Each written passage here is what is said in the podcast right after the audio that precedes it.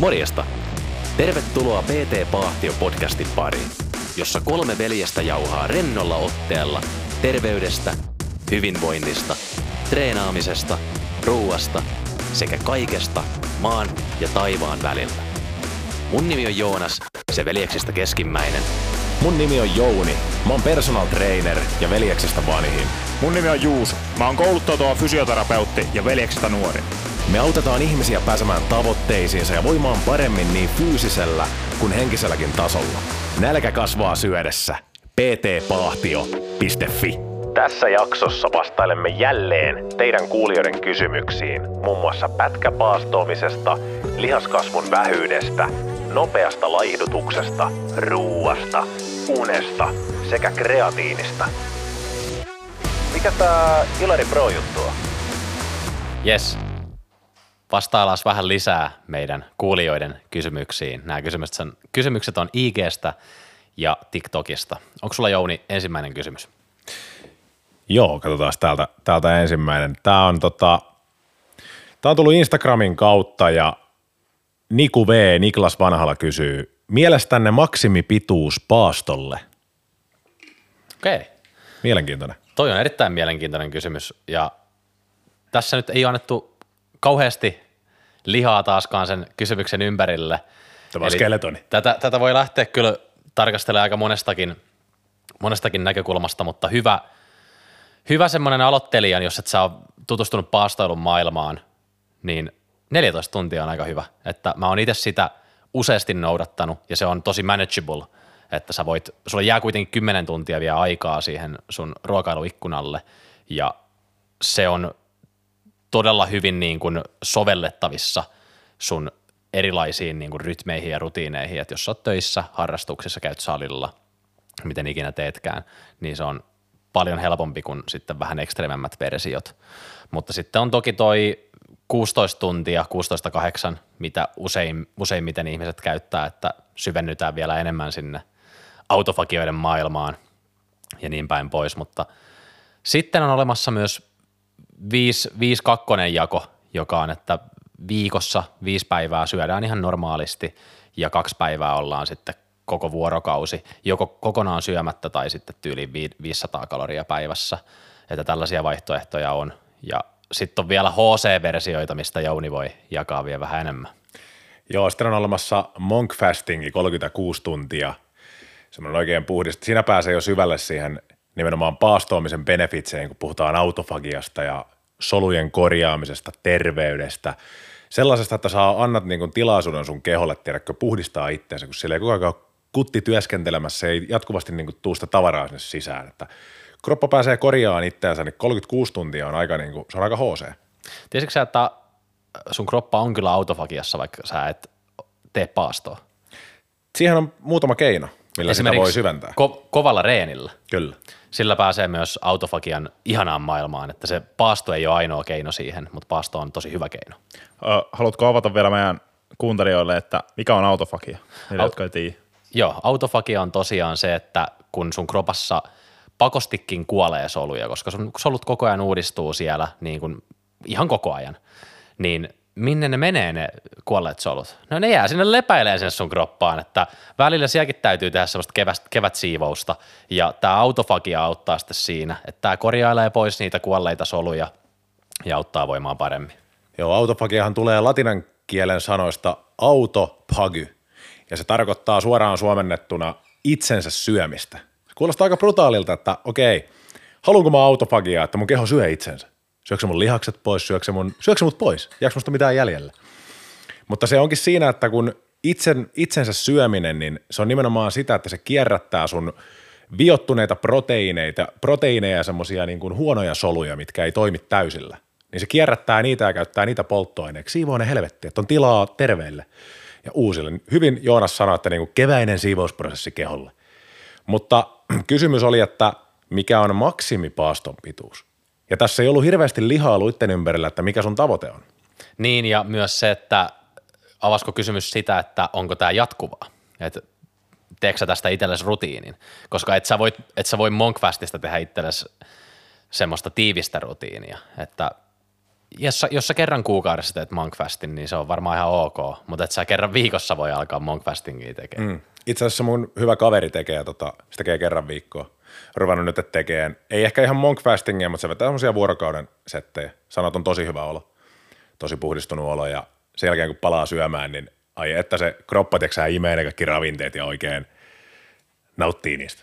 Sulla oli Jouni tota, sun, sun vanha, vanha salituttu, joka on biohäkkeri itsekin, niin hänellä oli hyvä neuvo silloin, että kun te piditte sen pitkän paaston, teillä oli joku veto siinä päällä ja hän sanoi, että miten sieltä kannattaa palautua, että kannattaako siellä heti hyökätä sinne isoon buffeepöytään hiilareiden ääreen vai oliko tässä joku optimaalisempi ratkaisu, kun palaat takaisin ruokailun maailmaan? Joo, sehän siinä onkin, kun sä teet pitempiä paastoja ja sä oot pitkän aikaa syömättä, niin se pitää myös vähän totutella sitä kehoa, että monella tulee se, että nyt mä oon ollut 20 tuntia syömättä, että nyt mä, niin kuin, nyt mä vedän kuin Simo Hillo, että nyt mä tarvin ravinteita ja näin, mutta sun kroppa menee sekaisin, kun sinne yhtäkkiä tippuu hirveä pommi ja mä ainakin huomaan itsessäni, mä oon tehnyt sen virheen. Mä olin 48 tuntia syömättä ja sitten mä täräytin hirveän, hirveän mätön 2000 kalorin pommin, kaikki mitä mä pystyn syömään, niin se olo oli ihan hirveä. Meni vatta ihan sekaisin ja oli uskomaton brain fog ja Ka- kaikki mahdolliset, niin tota, hyvä neuvo on se, että kannattaa ottaa ensin, sä et ole saanut proteiinia pitkään aikaa. Proteiini on niinku semmoinen, että sitä sun keho ei varastoi. Jos varastoi, niin se on sun lihaksissa. Että se aminohappopuuli on niin pieni meidän kropassa, että rasvaa siellä kyllä on ja glukoosivarastothan siinä kuluu pääasiassa, kun sä paastoit, eli lihasten hiilihydraatti- ja sokerivarastot, mutta kannattaa ottaa liinia proteiinia. Esimerkiksi mä tykkään rikkoa paaston niin kuin hyvällä proteiinijauheella tai sitten jollain – esimerkiksi kana on hyvä, se on aika vähän rasvasta, se on niin kuin helposti sun kroppa pystyy käsittelemään sitä.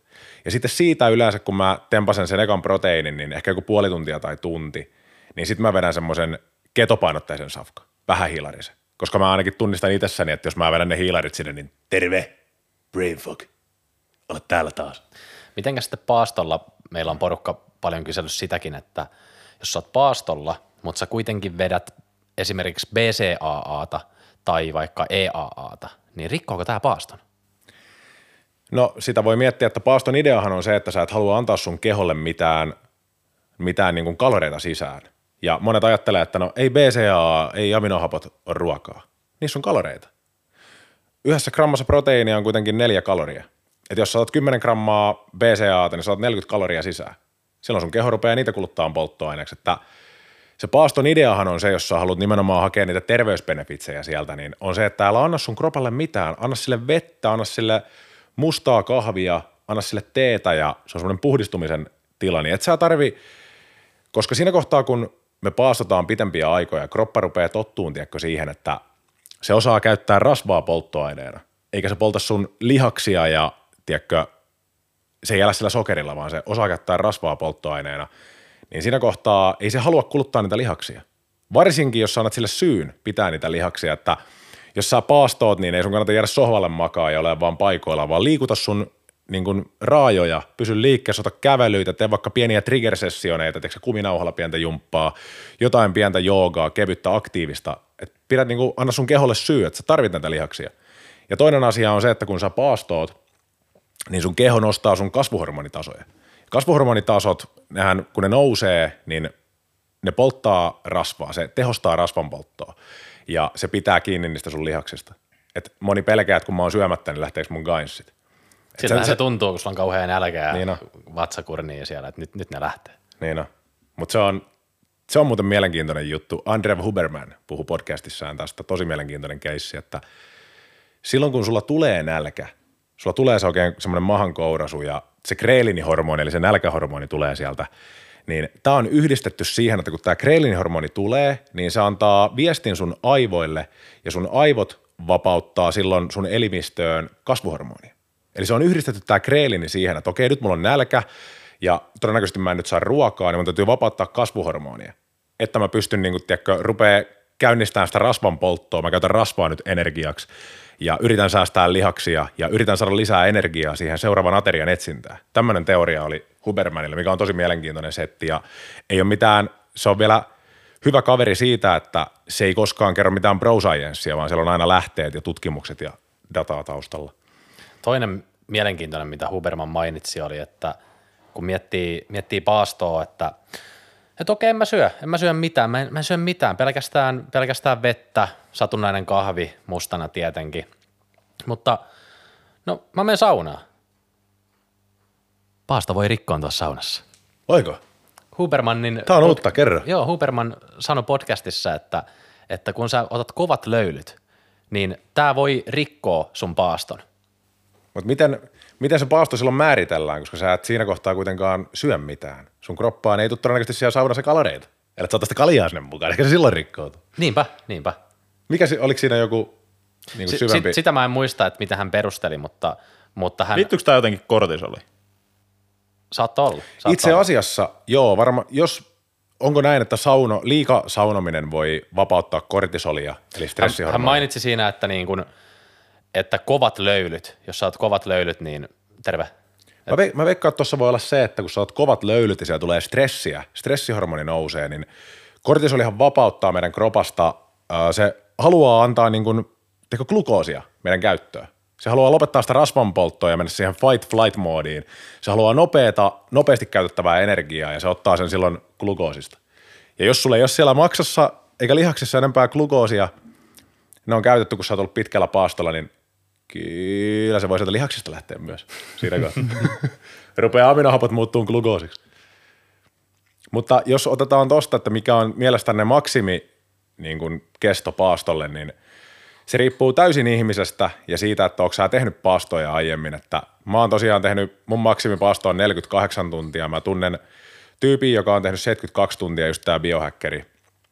Mutta se riippuu ihan ihmisestä ja kato millainen olo sulle tulee siitä paastoamisesta ja älä niin kuin tee sitä, älä heti, jos et sä oot tutustunut paastoamisen maailmaan, niin lähdet tiedätkö, vetää mitään kolmen päivän vesipaastoa, vaan pikkuhiljaa. Progressive overload tässäkin. Mun mielestä hyvä on 16 tuntia. Se on hyvä pitää. Ja sitten jos sä haluat mennä vähän enemmän sen syvään päätyyn, niin satunnainen 24 tuntinen sieltä mm. täältä. Se on hyvä semmoinen tasapaino, että sä pääset nauttimaan niistä benefitseistä, mutta sä kuitenkin pääset syömään ja sulla on se palautumisikkuna siellä. Jep. Ja vähän kuitenkin käyttää järkeä, että, että onko sulla oikeasti joku tosi stressaava vaihe elämässä ja onko sulla nyt just tosi kova reeni, reeniohjelma meneillään ja vastaavaa, että onko sun järkeä ottaa nyt kolmen päivän munkfast Niin, siihen, että vähän mitkä on sun tavoitteet, että rasvan polttoon paastoon. Juusollakin on kokemusta. Joo, mä tykkäsin kanssa tuosta pätkäpaaston tekemisestä just 8-16 jaolla. Siinä tota, kaloreita sai kuitenkin vähän siihen nähden, kuinka paljon niitä tulee vedettyä, kun on niin kuin lihaksen kasvujaksolla. Niin tota, mä tykkäsin siitä, että sulla oli se kahdeksan tunnin ikkuna siinä, kun sä söit, ja sulla oli vähemmän niitä kaloreita, mutta siinä aikaikkunassa se tuntui isommalta määrältä, että sä sait enemmän niinku ruokaa, kun sä et saisi niinku söisit 12 tunnin ajanjaksolla. Et siinä oli tämmönenkin, tämmönenkin pointti takana. Et sun ei tarvinnut, silloin kun sulla oli se syömisikkuna, niin sä et silloin nähnyt nälkää. Et se oli niinku semmoinen, että sä olit pakannut ne niin tiiviiseen ikkunaan ne safkat, että sulla siinä kohtaa ei niinku ole nälkä. Eikä se tunnu niinku niin isolta. Joo, kyllä. Ja sitten kun tottu siihen niin kuin 16 tuntiin, kun et syönyt mitään, niin ei silloinkaan ollut nälkä. Ja mä tein tätä varmaan niin kuin muutaman kuukauden putkeen. Tykkäsin itse tosi paljon ja siinä, varsinkin kun sä oot aamun paastolla, niin sä oot tosi produktiivisena, kun sitä herra Brainfogia ei tule kylään siinä. se on ihanaa. Niin on. Ai että. Mä haluan paastolla takaisin. Mä oon brainpokeis. Okei. Okay. Onko siellä seuraavaa, seuraavaa kyssäriä vai? Otetaan sieltä seuraava kyssäri. Otetaan sieltä seuraava. Otetaanko täältä seuraava? Otetaan täältä, täältä kuule seuraava sitten. Ja, tota, TikTokista tämmöinen kysymys. Keisari64 kysyy. Yleisimpiä syitä, miksi lihaskasvu jää vähäiseksi? Miten korjata niitä? Yleisimpiä syitä, miksi lihaskasvu jää vähäiseksi. No ensimmäisenä tulee mieleen progressiivisen ylikuormituksen laiminlyönti. Että tehdään ensinnäkin progressiivista ylikuormitusta voi tehdä monellakin eri tapaa. Se ei aina tarkoita sitä, että lisätään painoa, vaan se voi tarkoittaa myös sitä, että lisätään sitä tempojen, tai siis temmon, tai tempoa käytännössä, että hidastetaan sitä, tai että tehdään enemmän settejä tai enemmän toistoja, tai vaikka vähän hybridin omasta reeniä, 5 kertaa vitosta tai vastaavaa. Mutta sitten on myös toinenkin, että miten sä modifioit sitä sun reeniohjelmaa. Esimerkiksi pidäksää taktisia deload-viikkoja? Kuunteletko sä sun kroppaa, kun se sanoo, että me mennään aika ylikierroksilla tällä hetkellä, että huomaatko sä, kuinka sun tulokset laskee ja sun puristusvoima on ihan vituillaan ja kaikki, että sä et jaksa ja sä nukut huonosti. Mm. Jaksa, jatkaks sä siinä kohtaa niin kuin täysillä höökillä, että tuleeko sulle se fiilis, että mun voimatasot laskee, että mun on nyt pakko reenata enemmän, että, että mä saan, saan ne takaisin. Ja se todennäköisesti voi pahentaa sitä sun tilannetta, kun siinä kohtaa sun täytyy nimenomaan tehdä päinvastainen tai niin kuin 180 kierros, kierros taaksepäin, että taktinen deload-viikko. Ja mä muistan, mä kuulin aika, aika hyvän termin tälle deload-viikolle tuolta Jeff Nippardilta.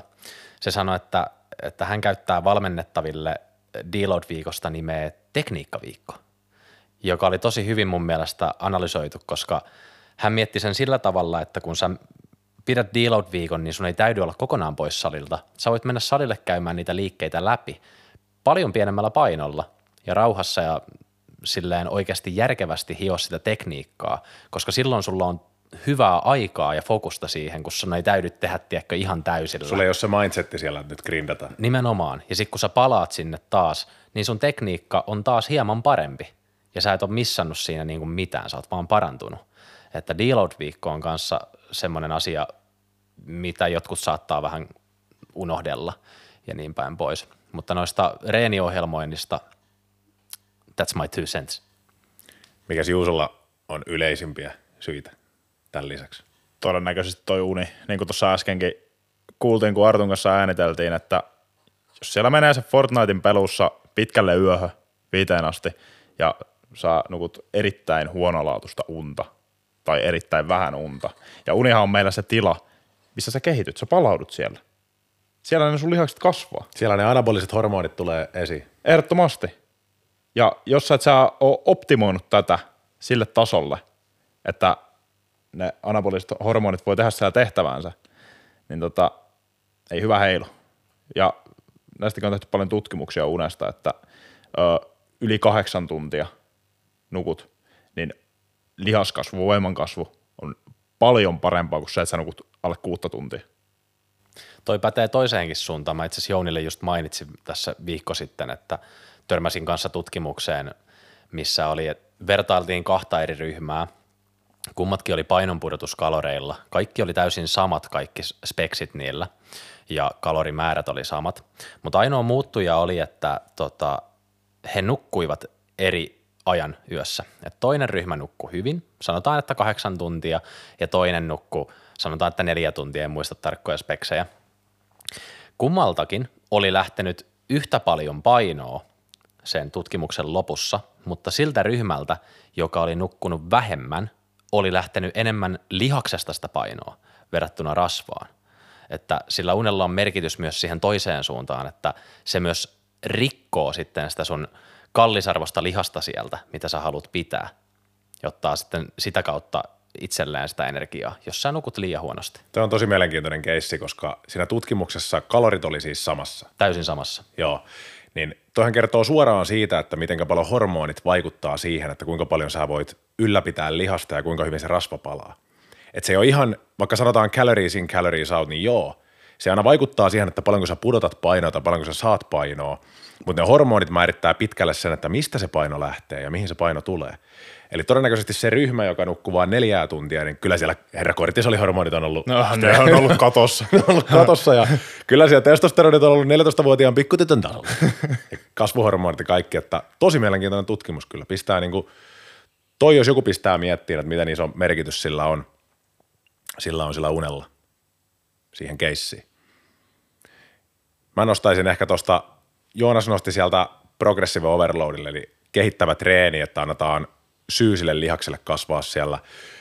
Juuso otti tuosta palautumisesta kanssa koppia siinä, että, että, tota, että uni, uni pitää olla kunnossa.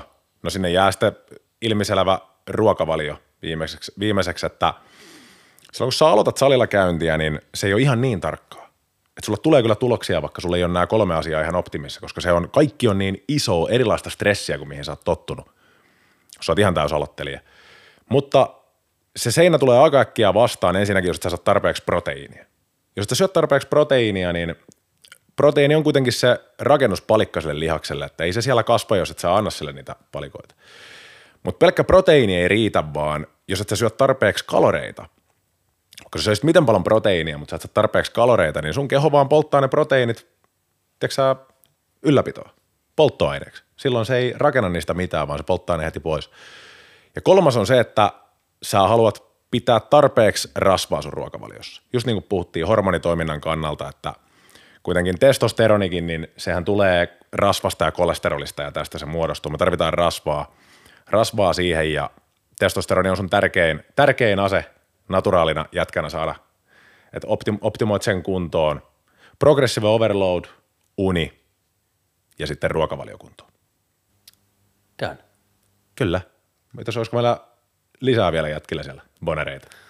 Sulla taisi olla siellä, Onko mä tää kysymyspatterista jätki?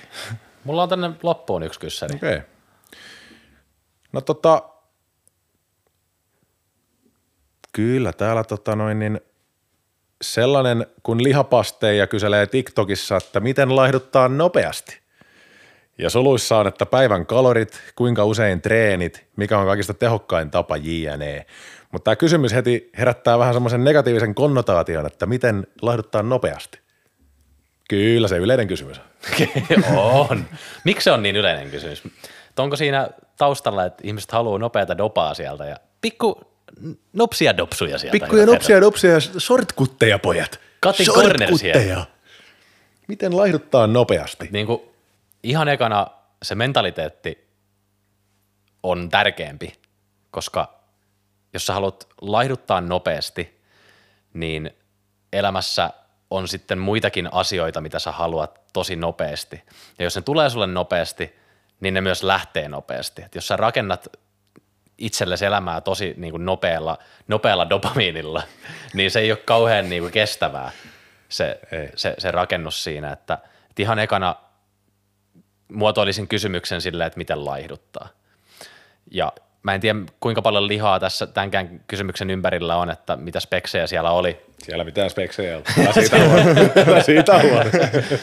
Ja se, no siis sekin begs the question, että, että onko se kysyjä niin kuin oikeasti niin kuin todella ylipainoinen vai, vai onko siellä silleen, että, että halutaan vaan kesäkuntoon niin sanotusti, silleen niin sanotusta normipainosta pudottaa, pudottaa vähän sitä painoa, että se on kaksi ihan eri niin kuin lähestymistapaakin näihin. Ja jos sä nyt oikeasti haluat nopeasti pudottaa, niin sitä ei kauhean turvallisesti voi tehdä. Paitsi ehkä tota, no siis painoahan sä voit kyllä pudottaa suht nopeasti, mutta et välttämättä polttaa rasvaa. Mutta Joonas, meillä on, tai oikeastaan meillä kaikilla kolmella on kokemusta, kun me ollaan siirrytty ketolle. Että mitä niin kuin siinä kyllä lähtee aika nopeastikin niin kuin Niin, no joo, toi oli hyvä nosto Jouni, että painoa voi kyllä pudottaa, mutta yleensä noi on synonyymejä toistensa kanssa, että, että paino ja rasvapaino, että kun porukka puhuu painosta, niin ehkä mieluummin, että miten pudottaa tai niin kuin miten polttaa rasvaa nopeammin, koska ei kukaan halua pudottaa lihaksesta sitä painoa. Mutta jos, jos, sä, on, jos, on semmoinen, joka vaan tuijottaa vaakaa ja mikään muu ei kiinnosta, niin kaikki on mahdollista, mutta se ei ole tässä se. Jos sä vaan tuijotat vaakaa, niin ketoosi. Kyllä ne nesteet sieltä lähtee. Mä, Kyllä. mä menin ketoosille, niin I kid you not. Mulla lähti sieltä monta kiloa ensimmäisen viikon aikana. Se Sama. vaan lähti. Jep. Että tota, toki mulla on tosi nopea aineenvaihdunta ja kaikki IBS, ja mä hikoilen kuin sika kesällä, mutta, mutta tota, niin. En mä tiedä, haluanko mä edes antaa vastausta mihinkään nopeeseen diettaamiseen. En mä halua tukea sellaista, sellaista niin kuin mindsettiä ja ajattelua, mutta jos te haluatte avata tätä asiaa, niin olkaa hyvä. Niin, että varsinkin rasvan poltossa, niin mitä hitaammin, niin sitä parempi, koska varsinkin niin kuin hitaasti saavutetut tulokset, niin sä arvostat niitä paljon enemmän, kun sä tiedät, mitä se on vaatinut. Jos sä oikeasti sovitaan, että nopeasti kuukaudessa, tai jollekin nopeasti vaikka kaksi viikkoa, sanotaan, että sulta lähtisi 10 kiloa. Sä oot, että mulla meni kaksi viikkoa tähän. Luulet- Luuletteko te, että ne arvostaa sitä, kuinka nopeasti se lähtee pois, niin ne tulee hankkimaan sen aika nopeasti takaisin kanssa. Kun Niinpä, ne tietää, että sen saa näin nopeasti pois. Niinpä. Just, just hyvä, die, tai hyvä niin kuin esimerkki on se, kun tiedättekö suurin pudottajaohjelma, mikä oli Jenkeissä niin kuin vuosia sitten varsinkin kova sana. Ja ne pudotti ihan järkyttäviä määriä lyhyessä ajassa, muutamassa kuukaudessa. Oliko sä, mitä, oliko, olisiko se ollut puoli vuotta, mitä ne on yleensä kestänyt. Ja niin kuin jengi on pudottanut siellä teko sataa kiloa tai jotain enemmänkin siinä aikana. Ja sitten oli viiden vuoden jälkeen tehty vähän niin kuin tsekkiä näille tyypeille, jotka oli niin kuin pudottanut hirveitä määriä painoa. Ja katsottu, että mikä teidän tilanne on, oletteko pystynyt pitämään painon poissa. 95 prosentilla oli tullut, olikohan 95, mutta tosi korkea prosentti, millä oli tullut niin kuin kaikki paino takas tai jopa enemmän. Ja sitten ne rupesi tutkimaan, että mistä tämä johtuu, kun ne sanoi, että ei, että kyllä he edelleenkin niin syö terveellisesti, mutta he ei enää vedä samanlaista kitureeniä kuin silloin, että, että näin, että kyllä he syö terveellisesti. Ja väitti vastaan, kukaan ei totta kai usko, että mitä sä voit saada 100 kiloa takaisin. Sitten ne rupesi tutkimaan niin tarkemmin näitä henkilöitä, että miten tota, tiedätkö, että mikä teidän kulutus on. Niin todettiin, että se oli tehnyt niin niiden aineenvaihduntaa niin järkyttävää vahinkoa se rääkki, mitä ne teki siellä leirillä. Et kun nehän, nehän, li, nehän poltti siellä älyttömästi, nehän liikkui siellä joku varmaan 6-8 tuntia päivässä himorääkkireiden – söi jotain 500 kaloria päivässä ja ei varmaan proteiinin, en tiedä mitä ne söi siellä, mutta, mutta kuitenkin niin todettiin, että jo, siis siellä saattoi ihmisellä olla BMR, eli siis sun lepoaineen vaihdunta, niin jossain tiedätkö, ihan pohjamudissa kuin 600 kaloria, 700 kaloria. Niin mieti, jos sä syöt 1500 kaloria, ehkä hirveästi liiku, niin sä lihot sillä niin kuin, mitä sä lihot, viikossa kilo. Niin, niinpä. Et se, ne, oli tuho, ne oli tehnyt niin isoa tuhoa niiden aineen vaihdunnalle siinä aikana – että jos sä haluat nopeita tuloksia, sä vedät himo ja sä haluat kuukaudessa pudottaa 10 kiloa, sä teet sen, sä syöt tosi vähän, niin mitä sitten kun sä palaat taas, sä et enää halua olla siinä, ei kukaan pysty olemaan siinä räkkitilassa koko aikaa, sä mm. palaat siihen, niin kaikki tulee takaisin ja it comes with the bonus, my friend, with the bonus. Että se ei ole, se ei ole sustainable. Siinä oli mun two cents. Aika mielenkiintoinen tutkimus. Niinpä, niinpä, että conclusion älä tee tuommoisia supernopeita diettejä, vaan ota semmoinen lähestymistapa, että se on sustainable sulle ja ajattele sitäkin mieluummin vuosien mittakaavassa kuin viikkojen. Nimenomaan. Slow is smooth and smooth is fast. Kyllä.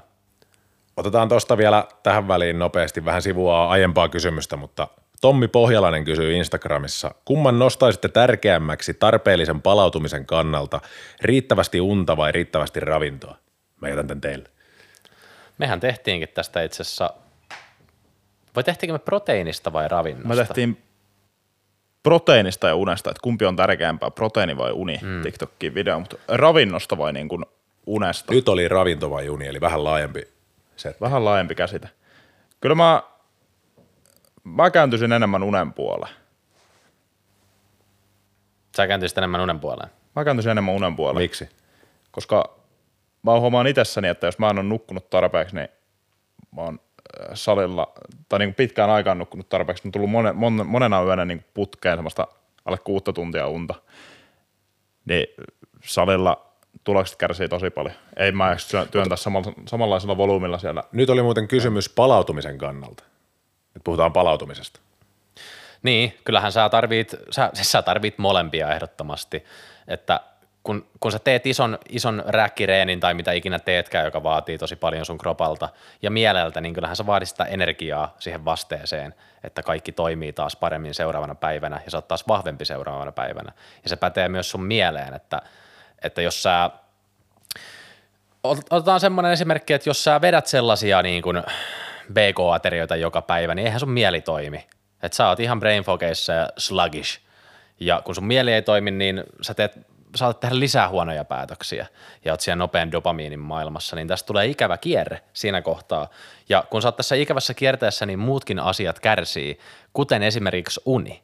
Että jos sulla on uni kunnossa, mutta ruokavali ei ole kunnossa, niin se unikin alkaa kärsiin kyllä siellä – mutta eikö tämä päde molempiin suuntiin? Tämä, on, tämä menee mutta molempiin Niinpä. suuntiin. Tämä on semmoinen ikävä noidankehä, että jos sä syöt niitä sokeriherkkuja vielä siellä illalla ja syöt huonosti, se tuhoaa sun unet ja sitten taas jos sulla on huonoa unta, niin sä teet niitä huonoja päätöksiä, koska sulla tekee mieli niitä koko ajan. Se pikku ääni on taas siellä olalla. Siellä kokkinksetetaan pois olalta tällä ja kyllä siellä se sokerijätkä on olalla. Tuli Kokkinsista mieleen, liittyy tosi hyvin tähän, että Kokkins kirjassaan kertoo, että kun hän kävi Helviikkejä läpi, Helviikki tosiaan on Navy Sealin tota, viisi päivää kestävä aivan älytön niin kuin rääkki, Et siellä ei nukuta kuin sen oikeasti muutaman tunnin sen koko viiden päivän aikana ja ne tekee koko ajan todella niin kuin henkisesti vaativia ja fyysisesti vaativia niin kuin asioita.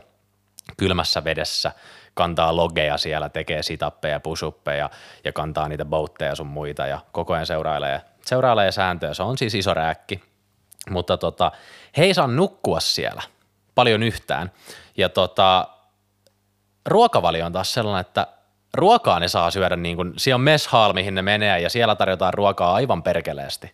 Että siellä, siellä porukka niin kuin, ne yleensä nukahteleekin sinne pöytiin ja ne, tiedätkö armeijat, tulee, että hei heräs nyt jätkää, että kohta lähdetään taas, että syökää tässä nyt kunnolla, että, että siellä taas tämä ruokavalio on se, tai ei välttämättä ruokavalio, vaan kalorit, koska se ruoka on hyvin niin kuin kaloripitosta, että se on semmoista nopeata safkaa ja purilaisia sun muita, että siellä ei lähdetä katsoa, että onko tämä nyt hyperketoosi ja FODMAP-ystävällinen ja IPS-ystävällinen, että sori nyt hyvä herra, mutta mä en voi syödä tätä hampurilaista, koska tässä on vähän liikaa hiilareita ja tiedätkö, glyfosaatteja sun, ei, että niinku, tällä, että niillä on tosi paljon niin kuin safkaa siellä, jolla ne pakotetaan siihen, että kyllä teillä energiaa tässä on pojat. Me syötetään teitä täällä hyvin. Te syötte täällä 4000 kaloria päivässä, mutta te ette nuku melkein silmäystäkään tässä. Tuli vaan mieleen tuosta Kokkinsista, että se sopi hyvin tähän aiheeseen, että siellä uni on taas minimissä, mutta ne pakotetaan siihen jaksamiseen. Eihän tämä tietenkään ole kestävää tämä ratkaisu, mutta jos sun on pakko viikko mennä eteenpäin, niin voisiko siinä kohtaa se ravinto olla vähän isompi tekijä kuin uni, koska jos laitetaan päälaillaan tämä tilanne, että he sais nukkua siellä 12 tuntia joka yö, mutta ne sais siellä, sanotaan, että ne sais 300 kaloria päivässä, niin mitä sitten tapahtuisi? En tiedä. Niinpä, että se olisi muuten mielenkiintoinen tietää, että kuinka sä jaksaisit vetää Helviikin joko niin kuin unetta tai syömättä. Kumpi on pahempi? Niinpä. Se on paha mennä sanoa, mutta jos, jos pitää sanoa, niin en mä, mä en osaa sanoa kumpi on niin tärkeä. Mun mielestä molemmat on siis niin tärkeitä. Ehdottomasti tosi, tosi vaikea sanoa tuohon, että kumpi on tärkeämpi, koska molemmat on just niitä peruspilareita sen palautumisen kannalta. Jep, ei sitä kannata laittaa tärkeysjärjestykseen, että kannattaa ajatella, että ne on no, non-negotiable. Ne menee käsi kädessä ja jos toinen niistä pilareista on pois pelistä, niin kyllä se korttipakka sieltä kaatuu. Kyllä, siis se toinen kärsii siinä aina, että jos toinen on pois pelistä, niin toinen kärsii. Ja koko sun palautuminen ja terveys ja, ja koko elämän laatu kärsii sitten siinä kanssa, että kummatkin on ihan yhtä tärkeitä. Kyllä.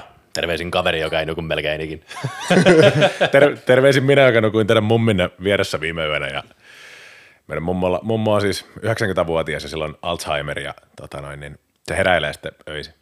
Ja mä, meillä on nyt niin iso porukka täällä Pohjois-Karjalassa, että tota, mut pistettiin nukkuun sen. Mä olin viimeinen, joka pääsi valitteen nukkumapaketin. Kyllä se. Sä menit vanhana mä menin vipuun niin, että pauke kävi ja Siellähän mä sitten nukuin mummin vieressä ja se heräilee kymmenen, kymmenen kertaa yöllä vessaan ja joka kerta laitetaan valot päälle siellä. Mä olin elämäni valoissa koko yön. Kortisolit on katossa, mutta ei siinä mitään. Oliko siellä seuraava kysymys? Itse asiassa siellä oli seuraava kysymys. Oliko täällä? Joo. Täällä on mutta paljon kysymyksiä.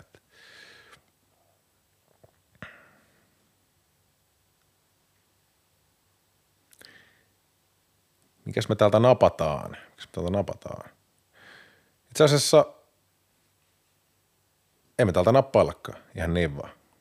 No ota vielä yksi sieltä, niin sitten mä otan viikan. Toi mun kysymys on aika nopea. Onko se nopea? Joo. Tai no, en tiedä, jos siitä tulee pitkät tangentit, niin... No ota se, ota se kuule tähän. No voidaan ottaa tää nopea tämmönen välissä kanssa, että no Hussein Malik 43 kysyy Instagramissa, saako alaikäiset käyttää kreatiinia? Saa. Saa käyttää. Mutta tietysti alaikäisenä saa varmaan, tai mä tiedän, niin kuin, riippuu varmaan perheen arvoista, että tarvitsee kuitenkin vanhempien suostumuksia ja tällaisen, että voit ihan hyvällä omatunnolla silloin käyttää. Mutta tota,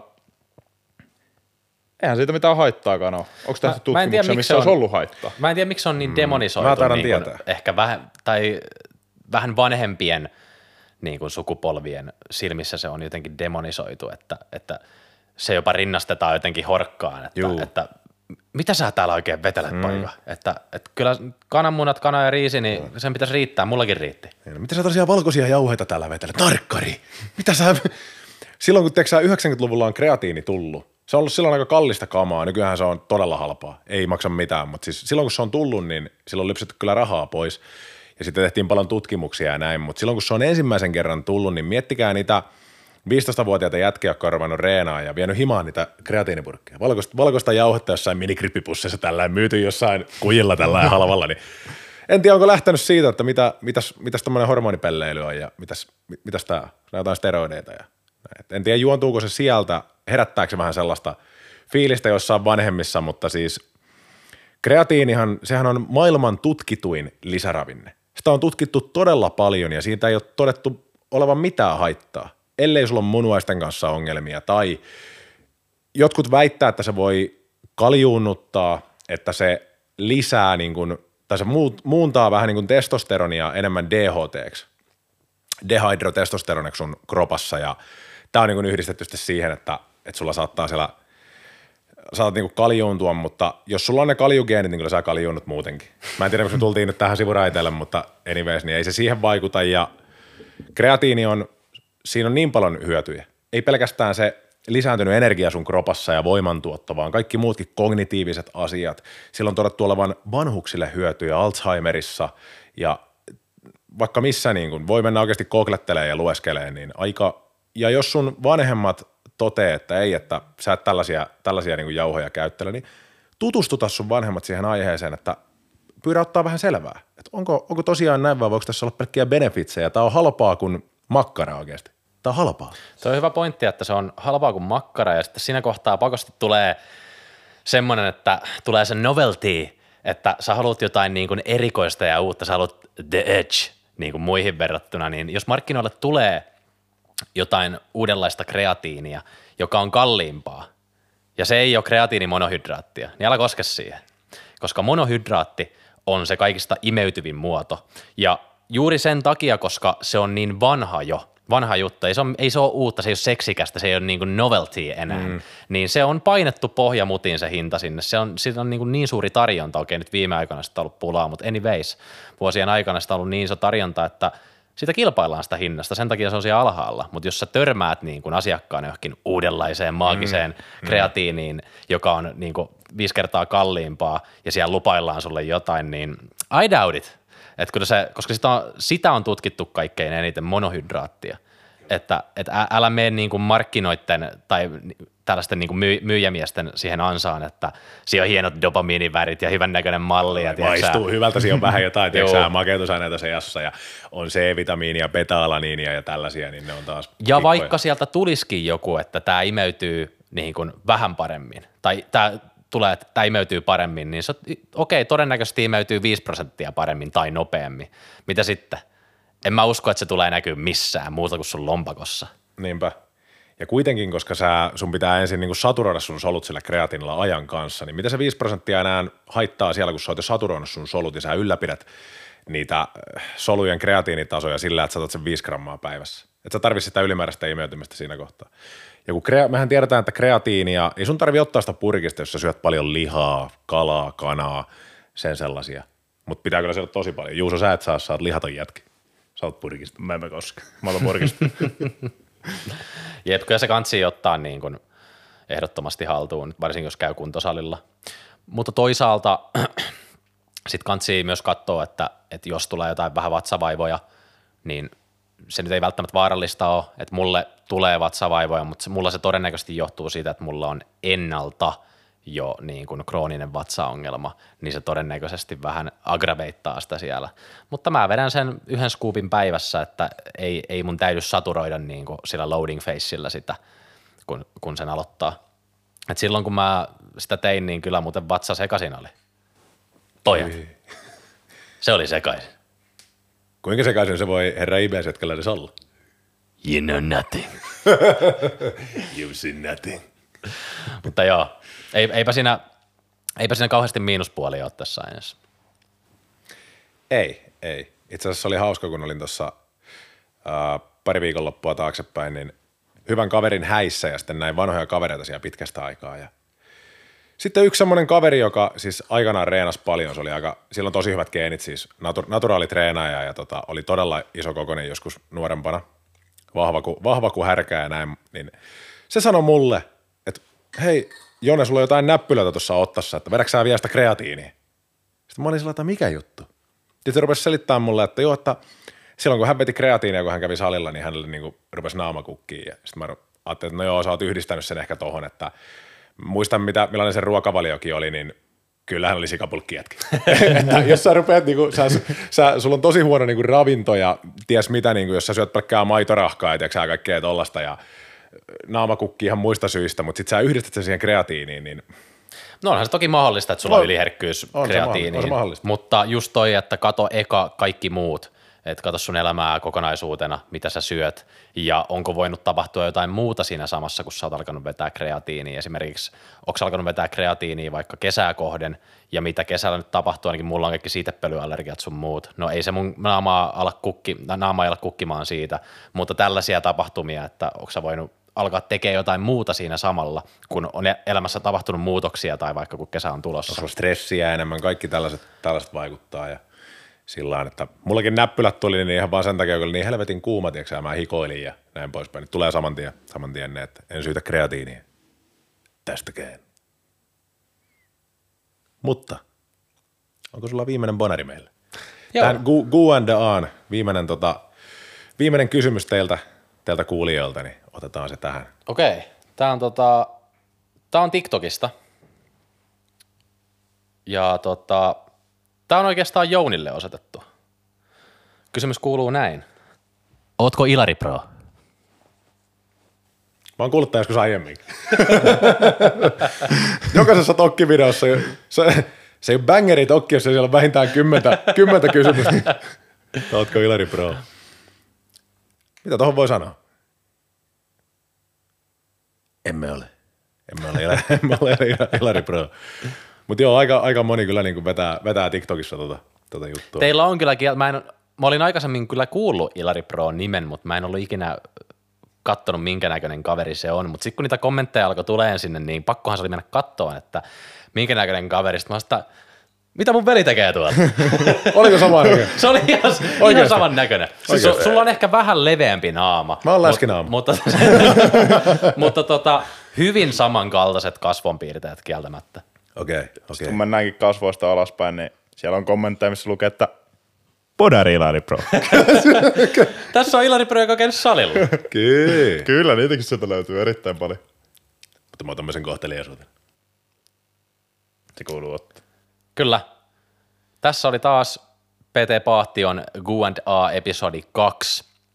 Ja tota, jos teille tulee mitä tahansa kysyttävää, niin voitte laittaa meille IG-diressä, voitte laittaa meille Tokissa.